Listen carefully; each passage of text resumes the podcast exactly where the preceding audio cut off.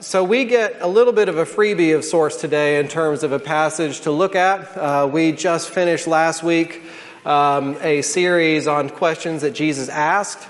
And then we are, Charles is going to kick off a new series, which I'm excited about next week on the Exodus. So this is a little bit of an in between section. So what we're going to do is we're going to look at Genesis chapter 50 uh, which this is basically, I call this the Exodus the prequel because it's going to give us a time we can meditate on how the events of the Exodus got started in the first place, how the people of God ended up in Egypt and that kind of thing. Um, it's a really wonderful story. It's also a really difficult story when we read it and try to apply it to um, our lives.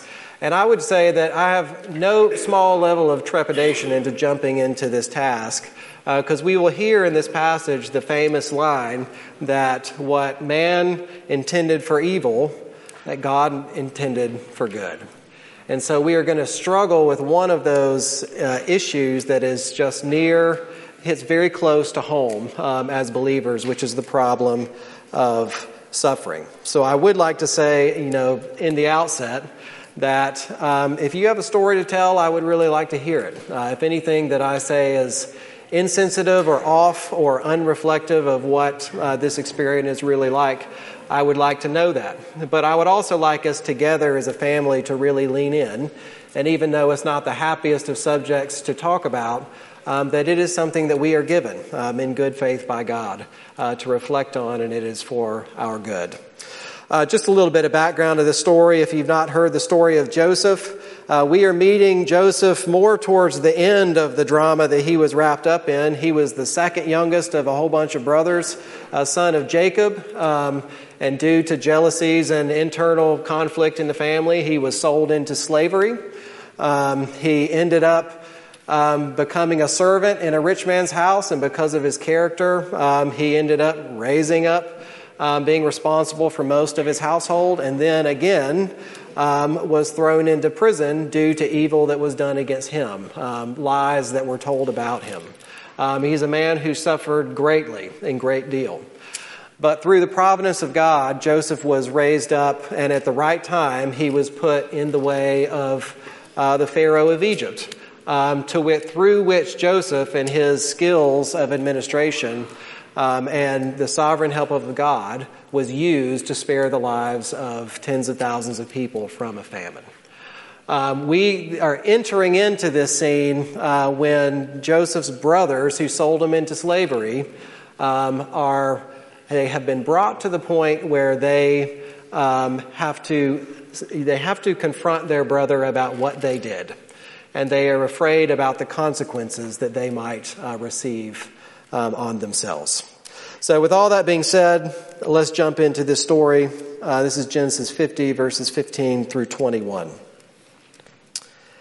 Now, when Joseph's brothers saw that their father was dead, they said, It may be that Joseph will hate us and pay us back for all the evil that we did to him. So they sent a message to Joseph saying, Your father gave this command before he died. Say to Joseph, Please forgive the transgression of your brothers in their sin, because they did evil to you. And now, please forgive the transgression of the servants of God of your father. And Joseph wept when they spoke to him. His brothers also came and fell down before him and said, Behold, we are your servants. But Joseph said to them, Do not fear. For am I in the place of God? As for you, you meant evil against me, but God meant it for good, to bring it about that many people should be kept alive as they are today. So do not fear. I will provide for you and your little ones. Thus he comforted them and spoke kindly to them. This is the word of the Lord. Thanks be to God. Let's pray. Your Heavenly Father, we are all utterly dependent on your Spirit to speak to us this morning. So I pray that you would help me uh, speak clearly and truthfully, but more than that, I pray that you would speak to each one of our hearts, um, that you would interact with us in those difficult places, um, and that you would free us to live in the joy, uh, the life uh, that you have given us in Jesus. I pray all this in Jesus' name. Amen. You know, like I said before, this is a, one of those really difficult doctrines this idea that there's both evil and good in the world, um, and that in a mysterious way, that God is absolutely sovereign over uh, all evil, all calamity, all bad things um, that can happen. And at once, you know, this is uh, one of the most precious doctrines that we have um, in all of Scripture, that we all cling to um, to go about our daily life. Like I can kind of think of it like, you know, when you are in the middle, if, you know, I really like camping, you know, especially when it's cold, but not this cold, but you're, you're out there and it's cold all around you. The world feels very, very hostile, and yet you're huddled around a campfire and it's very, very warm. And that thing gives a cheer and it gives life and it gives a sense of security um, to keep going um, and to make it through the night. And that's, in a lot of ways, this doctrine functions that way. When we feel like um, the world outside us is very, very hostile and it, it feels, you know, e- like uh, we're just surrounded by calamity and evil, this is something that gives us um, a joy and a security to be able to face another day and to keep going. But it also can function the opposite. Like I've, I've always thought that if you ever been standing near a campfire that has gone out, it is almost like that is a twice as cold space um, as the rest of the cold around it. And whenever we experience evil, and whenever we experience suffering, that is what it can feel like, I think, inside of our hearts. That when the world feels like it is, there is nobody pulling the strings, that there is more evil than good, and it just happens at complete random with no seeming meaning behind it, that in our souls it can feel like a fire that has gone out. And you experience that chill of asking those questions that is everything really random? Um, is there, you know, good that can come out of any of these things? Am I all alone, you know, in the hostilities of the world? Um, this is one of those things, what we are wrestling with is it is an impossible thing to reconcile in our heads. Like, I don't presume to stand here and solve for any of us the problem of evil. This is something that philosophers have been and humans have been struggling with uh, forever. But it is not just a mental thing, it is something that happens deep down inside of each one of us when we experience suffering. And it is on that level that we're also talking about how God interacts with us there. And it's not just us. Uh, you might have heard of um, what happened in, in Lisbon in 1755. Um, it was on All Saints Day at 9:40 in the morning, where everybody was in church, and there was an earthquake that hit at a 7.7 magnitude, and all of these giant, beautiful buildings where everyone was gathered collapsed and tens of thousands of people died. And it was a really stark point um, for those who experienced or knew about it of asking the question why in the world would anything like this happen? Like, it just seemed like one of those things that you cannot explain in any way other than this is just a bad thing and this is evil. Uh, Voltaire, who you've heard of him, he wrote a famous poem about this and struggled with this issue. He said things like, and can you then impute a sinful deed to babes who on their mothers' bosoms bleed?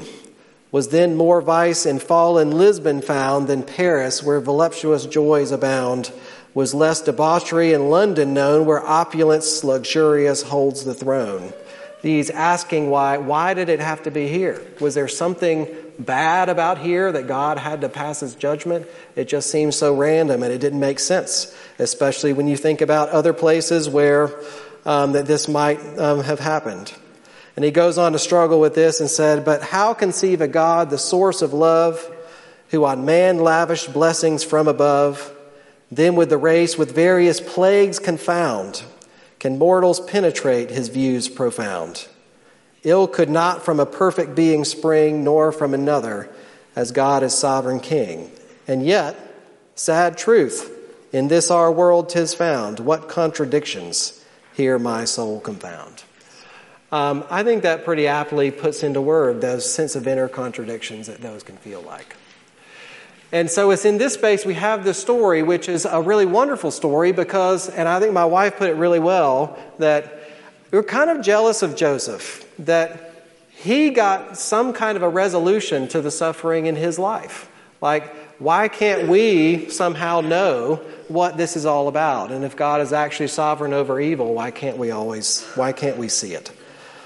Um, so we're asking, we're looking at this passage to ask this question. And this is going to have to do with the Exodus when it comes up about a God who simultaneously led his people into Egypt um, and allowed them to be enslaved, and then after that, um, through um, miraculous circumstances, delivered them um, in a pretty spectacular way. So we're diving into this story, and there are a few things that um, that I think are really crucial and precious that we need to understand, and why stories like this uh, have been given to us, especially when we are struggling with the reality of seemingly the randomness of evil around us. Uh, the first thing is this, it gives us in it addresses our mind and it actually gives us a shape of what God's relationship with evil actually is. Um, and that God is not the author of this evil, it doesn't come from Him, um, but He is the one who is the rescuer and the redeemer from that evil. But not only that, that He actually usurps the power of the evil and uses whatever it was to end up accomplishing His purposes. That in a very fundamental way, whether it makes sense to us or not, that God's relationship with evil is that He is not evil in Himself, but He uses even the powers of evil to accomplish His own ends for good. Uh, we see this here when it says what Joseph quite frankly names that his brothers are the ones who meant this for evil, that it came from them, this didn't come from God. But at the same time, we see all these circumstances unfolding that through them, that God was doing something big and powerful. Um, that he was, even his brothers were unknowingly serving the deliverance that God was, was working out um, in the world of saving uh, thousands of people from famine. Uh, the scripture says this, and many times that God is not a God who delights in wickedness, and evil may not dwell with him in Psalm 5 4. In 1 John 5 says that this is the message we've heard from him and proclaimed to you that God is light and in him is no darkness at all. And this might be a simple, a fairly simple point, but I do think it's important that we, we need to wrap our heads around this and understand. Because especially when we are in the middle of it, then, you know, if you're in my house, then you hear phrases all the time like, Come on, God. Like, why did you hurl this thing into my life right now? Are you just trying to, like, um, dig something up in me, or what's the purpose of all of these things? And I'm not saying in, in this profound mystery, God is in, in completely in control of all evil events and difficult events happening. But it is a fundamentally different thing to view God as the source of the one who is pulling the strings, who is deciding good, evil there, and eventually it's going to work out to be some portrait that you don't understand right now, that that's not the character of God who he's been revealed in Scripture. God is the rescuing God. That is what he does. There is no evil in the person of God. He does not delight in anybody experiencing suffering or evil. And he does use it, and in a mysterious way that we don't understand, that he will uh, allow it to happen um, in many circumstances. But I like, as Tim Keller said one time, that what God does with evil is it's like he gives the devil only enough rope to hang himself. That he is using these things, um, even though they don't come from him, to turn them around to actually undo the power that evil is actually trying to accomplish. It'd be kind of like, you know, if you think of it as a common plot in a movie where you spend the whole movie watching a villain unfold this master plan, and then they end up falling into their own trap at the end of the show. That this is God's posture towards evil. He usurps his power, he turns it around, he defends his people, um, and that for us, that our confidence is, is that though we experience suffering and evil all the time, that in Jesus, it cannot accomplish the evil ends that it intends. All it can do is eventually to, would be to undermine itself into the final destruction of evil that God has planned. This is a very important and fundamental thing for us to understand about who God is. But this is one of the challenges, okay? So when we, and which is kind of it's apparent in uh, what Lauren said um, about this story is that we might be able to accept that if we could see what good all of these things are being, are, are, what God is doing through all of these things. One of the difficult parts of our suffering is that you would say most of us, we don't get to see it. Know, we might look at our lives and guess, like, maybe this was for this and maybe this was for this. But you think of another situation and it's pretty clear this just seems random and I can't figure out how this could end up in good in any way. So, this is especially for our hearts an important thing for us to wrestle with is how do we see the sovereign, usurping work of God manifested in our lives? And in order to understand that, we need to think about this story in, a, in, a, in uh, maybe a little bit, at a little bit of a tilt. Uh, we need to put ourselves in the shoes of the Israelites, how they would have been looking at this story of Joseph. And it is absolutely true that each of us individually, this is something that applies to us as a part of the people of God. That for all of the individual things in our lives, that God he takes the power of evil and he turns it around so that it undermines itself. Okay? But one of the ways that that is made visible is not always visible in our own lives individually, but it's made visible in this corporate relationship of between people and God. And the point is this, this is the second point that God expresses his love and sovereignty covenantally um, and not always individually. And what does that mean? A covenant is a binding relationship between God and his people. And it's a relationship that can never be undone. Um, it is cut in blood. It is a forever full relationship um, um, that has been um, entered into. And it is mediated by a representative or a mediator. So there would be an individual through which, through which God would work, how he would relate to the people that he would relate to this mediator in a particular way. They would give him blessings, and those blessings would be applied to the people, uh, whatever they saw in this one individual. And the other hand, that they would also, that they, their struggles and needs would be brought before God through this individual. So when we look at this story, one of the important things to recognize is that we are not always the Joseph character in this story is that think about all the other people who are around Joseph. If you were an Israelite, you would know that God manifested good to me and my people because he called Joseph to suffer and that he brought good through Joseph, and that good ended up trickling down to everybody else who was united in that covenant relationship with Joseph. Okay? And it was through that representative that the, what God was doing was made visible for this people. And when they look at their lives, the blessing, their belonging, and the blessing and promises that were given to them, it would come through this individual. Again, we're not saying that God does not have an individual relationship, but this is one of the ways He works through an individual. And of course, you know where I'm going with this.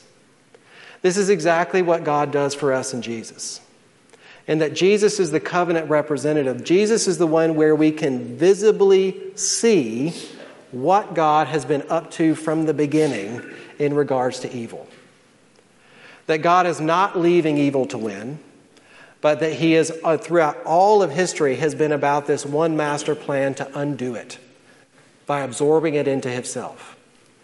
That through Jesus, He would extend the blessings that belong to the firstborn, perfect, righteous Son of God, and that He would give it to sufferers. He is the one who suffered, not independently, but with them. That He actually experienced all of the things that we struggle with, and He brings those things up before the throne of God, having no sin, being non reactive, being perfect, perfectly righteous perfectly loving, the perfect servant of Christ. Jesus is one of the ways that we see what God has done. And this is what it says in Romans 8, where it, in that famous phrase where it says that there is nothing that can separate us from the love of Christ. It says in there that if God did not spare his only son, how much more then can he not give us all good things? Jesus is the one who calls our eyes He's the thing that we are called to look at in the middle of when we are suffering. We might not see what it means in our lives, but we do see what the grand story is all about. It is the blessings of Jesus that we have all the time. But there's another significant part about that, about having a representative, is that look at what Jesus did. He took on this suffering himself to uh, a way bigger degree than he asked other people to do it. He did that first. So he's not some God who's sitting back in heaven, who's just pulling the string, saying, You go here, you do this, you go here, you do this, you go here, do this. And then at the end of the day, um, we're going to have you know, a good product to show. He actually goes first and does the thing before anyone else, what he is asking us to do in following him. He is inherently invested in suffering. He knows what it is like. He is not uninformed. And it, it can be kind of a silly example, but you have ever had a boss who did that, who just said, You go do this, you go do this, you know, you you solved that issue over there, and you knew that they weren't going to touch that problem with a 10 foot finger. They were just using you to do it. And you've probably had other bosses that were the opposite, who anything you were asked to do, then they were going to jump in and they would do it, and you were going to get to follow them in that. And who is the one that you trusted more? It was the one who was in it, the one who knows what it was like the one who wouldn't ask for you to do anything that they weren't willing to do themselves. This is one of the things that Jesus means to us um, as he is standing there on the cross. He goes first. It means that when we grieve and our tears come, it means that those are things that Jesus also feels and felt. He does them right alongside with us.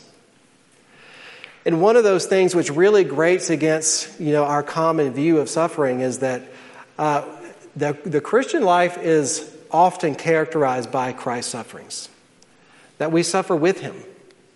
And as he suffered, he leads us into suffering also. But there is an intimate communion among people who are that invested and who know what it is like. And we have a Savior who does not call for the shots from afar, but he actually leads us. He goes ahead of us into any suffering that we might experience. But there's another side to that which is also um, an important thing to think about. And a covenant relationship is that it's a binding relationship between God and people that is mediated by a representative. And that representative is the one that we are called to look at, that we see how God functions and what is up to. But there's also this corporate family that is a part of a covenant relationship as well. And you ever think about this? When we suffer, we are not the only ones to ever do that. And that might not, you know, make the suffering in our own lives go away. But there is something to be said when we look around and saying that we are walking this same road with thousands uh, of people who have gone before us and who have done the very same thing. And let me give you an illustration of what this looks like. This is kind of an illustration within an illustration. I read an article who cited another article who cited this TV show that this happened. But apparently, there's a TV show about uh, a British male and an American female who were dating. And they were in England and they were sitting in a big cathedral. And the guy said, was just saying to her, You know what? Whenever I feel overwhelmed and exhausted and, you know, like that in life, I like to come in here and I like to sit. And I like to look at how old these stones are. And I like to think about all the people that have sat in these pews and all the things they've been through. And what this represents is the people of God around the world um, in many places who have suffered many things, all of those. And it gives me comfort. And she kind of paused and thought about that and said, hmm, when I'm overwhelmed, I tend to go shopping. And I just ask you, almost as a practical point, which one is more fragile than the other one? You know, if we're just rising and falling by what we feel in the moment, then it is going to be a true roller coaster um, through life. But in the people of God, with Jesus our representative, though we will suffer many things, there is a constancy to Jesus' presence with us and his work in us. There is a fellowship with many other people who have been there before, and it is not just about us. And when we find our identity um, in this corporate family, then it is much more of an enduring um, effect on us than if we were just individuals rising and falling by what we feel like in the moment. Um, but there's another thing in here I think that is important to mention before we, um, we leave this passage. We see God's power of how he usurps evil, um, that that's his fundamental character and disposition towards evil, even if we understand it or not. We see how his love has been expressed um, covenantally through our mediator, um, Joseph, Jesus, how we've been put in a family who are all in this together. Uh, but look at how, look at the impact that God's sovereignty had on Joseph, and what does he do? He has suffered great evil even at these people's hands. And his response is very curious and very challenging. He says, Am I in the place of God? As for you, you meant evil against me, but God meant it for good, to bring it about that many people should be kept alive as they are today. So do not fear. I will provide for you and your little ones. Thus he comforted them and spoke kindly to them. What's he doing? First, what is he not doing?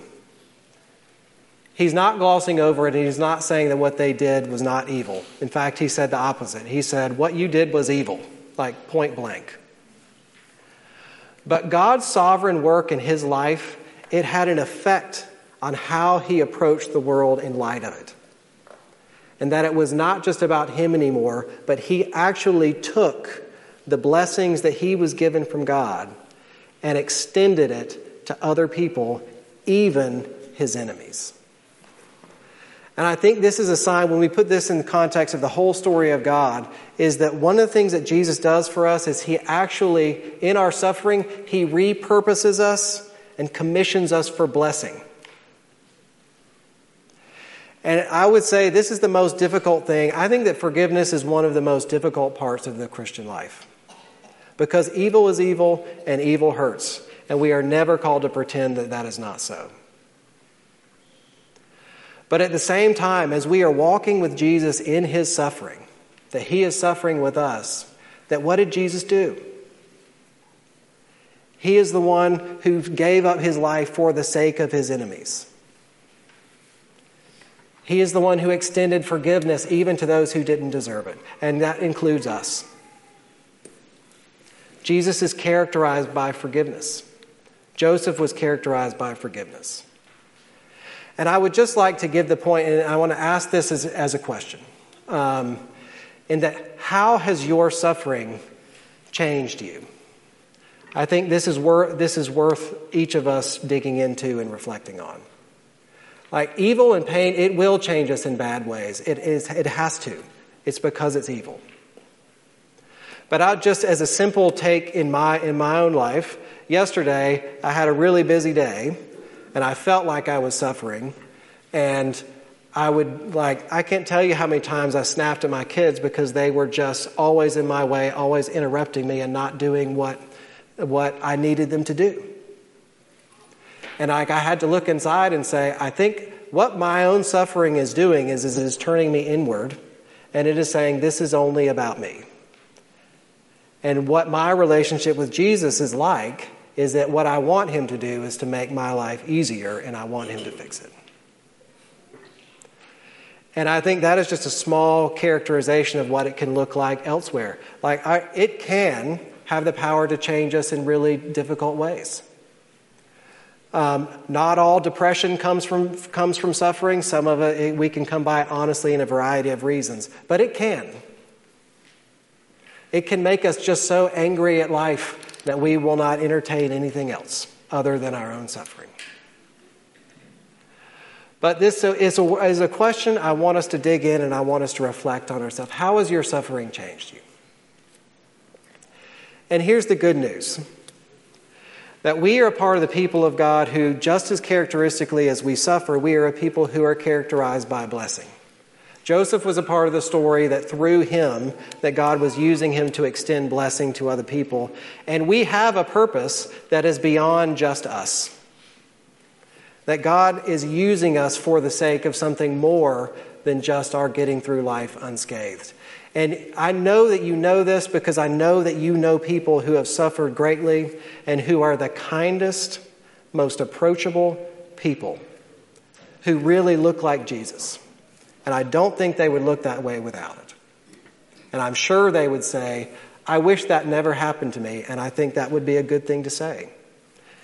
And at the same time, suffering has the power to change us in, positive, in very, very positive ways. Joseph is an example of that. This is a part of the, the, the character that we have inherited as being a part of the people of God. And I'll just use this illustration, which is kind of a silly illustration to close, is that I got this from um, a book by Tim Keller I was reading. He, he mentioned there was a doctor in a nursing home who, um, you know, most of his patients were, they, they couldn't function very well. They kept to themselves.